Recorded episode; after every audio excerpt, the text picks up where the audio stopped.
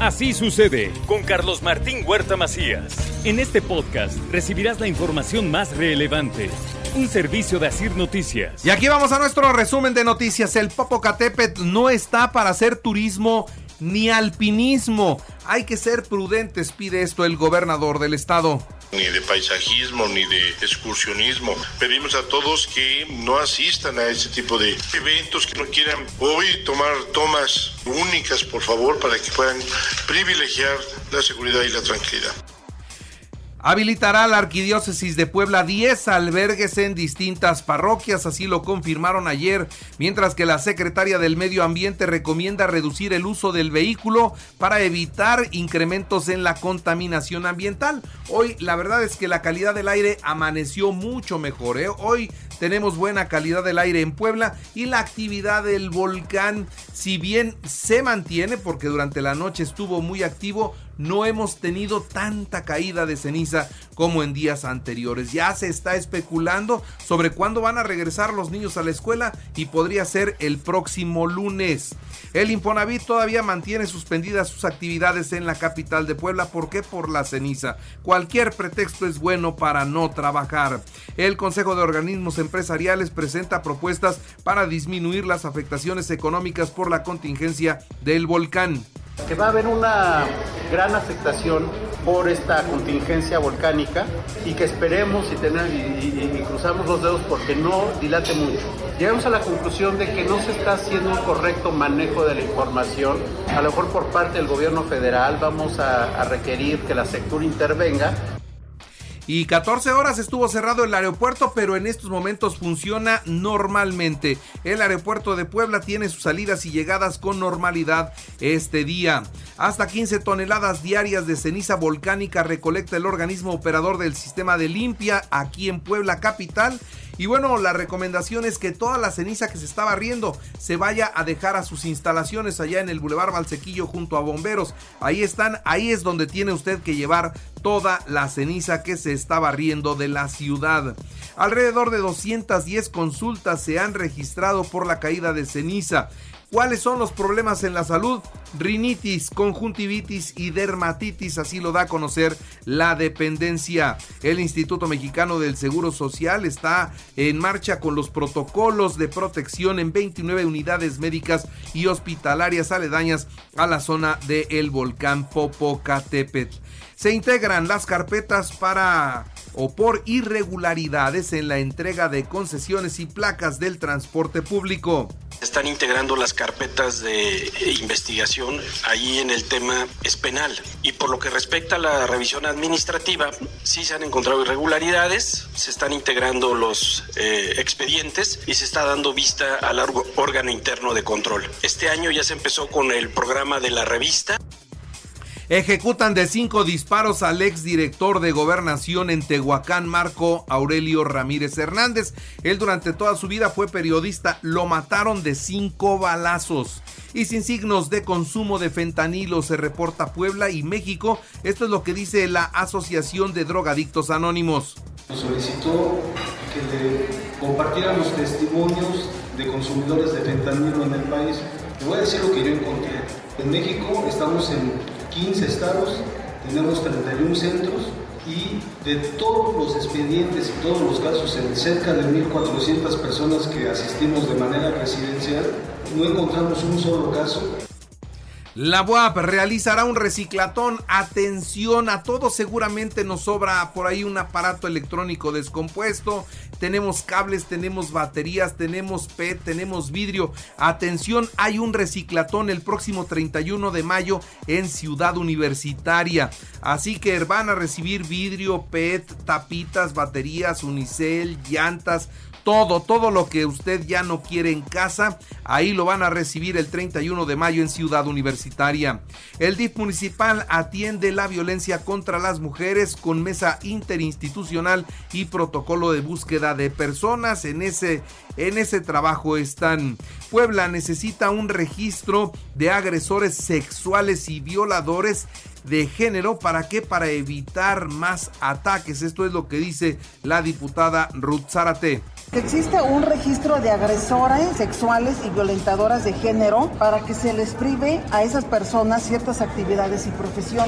Y que no estén ni con mujeres ni con niños, porque pues a veces vemos hoy tantos casos de bullying y además ese niño que golpea pues es el reflejo que probablemente sea más seguro que el papá. Proponen seis años de cárcel para quienes obliguen a trabajar a menores de edad, discapacitados y adultos mayores. México es el segundo país de América Latina con mayores índices de trabajo infantil, solo por debajo de Brasil. Aunado a esto, nuestro estado se encuentra dentro de los principales lugares de explotación infantil. Los datos mencionados anteriormente demuestran que ni la llegada de los derechos laborales, ni las reformas de trabajo, ni la existencia de sindicatos han podido evitar que siga existiendo la explotación laboral. La feria de Puebla fue un éxito, rebasó las expectativas, dice el gobernador del estado, Sergio Salomón Céspedes Peregrina. Tuvimos una gran feria que cumplió el objetivo en donde buscamos que Puebla pudiera estar en la agenda nacional en diferentes vertientes y parte de ello era poder atraer turismo, que se generara una derrama económica, que se hablara de Puebla, de su grandeza, de su belleza. Necesitamos una ventana especial donde la gente pudiera ver bueno, por otra parte, le doy a conocer en el ámbito nacional e internacional, el Aeropuerto Internacional de la Ciudad de México se va recuperando del cierre que tuvo por la caída de ceniza. Ayer todavía reportaron 26 vuelos cancelados y 30 demorados. Esperemos que hoy ya todo, todo alcance la normalidad. Dictan sentencia absolutoria a Roxana Ruiz, joven quien mató a su agresor en defensa propia.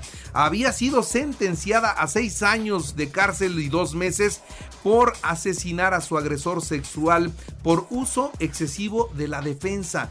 Una juez había calificado así el acto. Bueno, esa misma mujer hoy dicta auto de libertad y está ya de fuera. Esperemos que no, no vaya a tener mayores consecuencias. Ella tiene miedo ahora de que le vaya a pasar algo. Esperemos que no. La refinería de Dos Bocas en Tabasco incumplirá el plazo para arrancar operaciones en el mes de julio. Es prácticamente imposible que eso suceda, así lo dicta una auditoría interna de la misma de la misma refinería. El presidente de México y Germán Larrea acuerdan el pago de 7 mil millones de pesos por el tramo de Ferro Sur que el gobierno decretó de utilidad pública. Así que con este acuerdo se supera el enfrentamiento que había eh, pues en, torno a esta situación.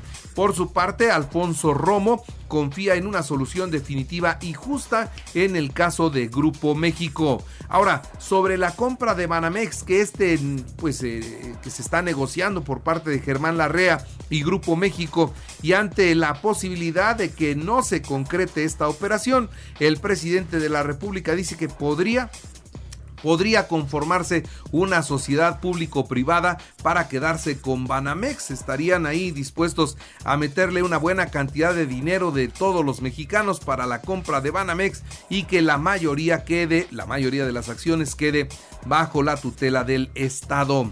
El embajador Ken Salazar consideró que el Congreso de los Estados Unidos debe actuar para aportar soluciones que permitan una una migración ordenada y segura, así lo comentó luego de visitar al presidente en Palacio Nacional. Nueva encuesta de Morena demuestra que para el 2024 mantienen una ventaja contundente que garantiza su victoria, nada más que ahora cambiaron los números. De acuerdo a esta última encuesta, el que está en primer lugar es Marcelo Ebrard Casaubón con 39.6%, seguido de Claudia Sheinbaum con 34.6 y en tercer lugar Adán Augusto López con 15.9%. Vamos a ver cuál es la definitiva y cuál es la que determina la que determina que quién va a ser el candidato de Morena o la candidata de Morena. El presidente de Morena, Mario Delgado, aseguró que Morena ganará en el 2024 la mayoría calificada en el Congreso de la Unión, aún sin el PT y sin el Verde. Pueden solos tener más de tres cuartas partes de los legisladores en este país. Ayer lo presumió Mario Delgado. Y luego de que la presidenta de Perú dijo que el presidente de México es persona non grata, bueno, pues de inmediato encontró respuesta en la mañanera aquí ayer y el primer mandatario mexicano le dijo sentirse orgulloso de ser visto así por una minoría rapaz que gobierna en Perú. Recomendó al pueblo peruano empoderarse para poder superar este sistema corrupto que los gobierna. Durísimo el presidente ayer contra el gobierno de Perú en esto que a él no le gusta. A él no le gusta que se metan en México y que se metan a decir lo que tiene que hacerse en México, pero a él le encanta hacerlo en otros países. Se mete con Perú hoy, se ha estado metiendo en las elecciones de los Estados Unidos. En fin, así las cosas. En los deportes, Javier Aguirre suena para dirigir al América. Otro candidato es el uruguayo Diego Alonso. El mediocampista de Chivas, Carlos Cisneros, sufre ruptura de ligamento cruzado de la rodilla derecha. De 6 a 8 meses estará fuera de las canchas. En el béisbol mexicano, los Pericos de Puebla cancelaron la actividad esta semana en el Parque Hermano Cerdán. Jugarán serie de fin de semana en Oaxaca ante los Guerreros. En las grandes ligas, Toronto 20 a 1 a las rayas de Tampa, Yankees 6-5 a Orioles. Y en el baloncesto, Boston 116-99 al calor de Miami y evitaron la barrida en la serie por el título de la conferencia este. Y ahora les recuerdo que así sucede está en iHeartRadio y usted nos puede escuchar a toda hora y en cualquier dispositivo móvil o computadora. Escúchenos en iHeartRadio, seleccione el apartado de podcast, elija noticias y ahí, ahí encontrará la portada de Así sucede. Así sucede con Carlos Martín Huerta Macías. La información más relevante ahora en podcast. Sigue disfrutando de iHeartRadio.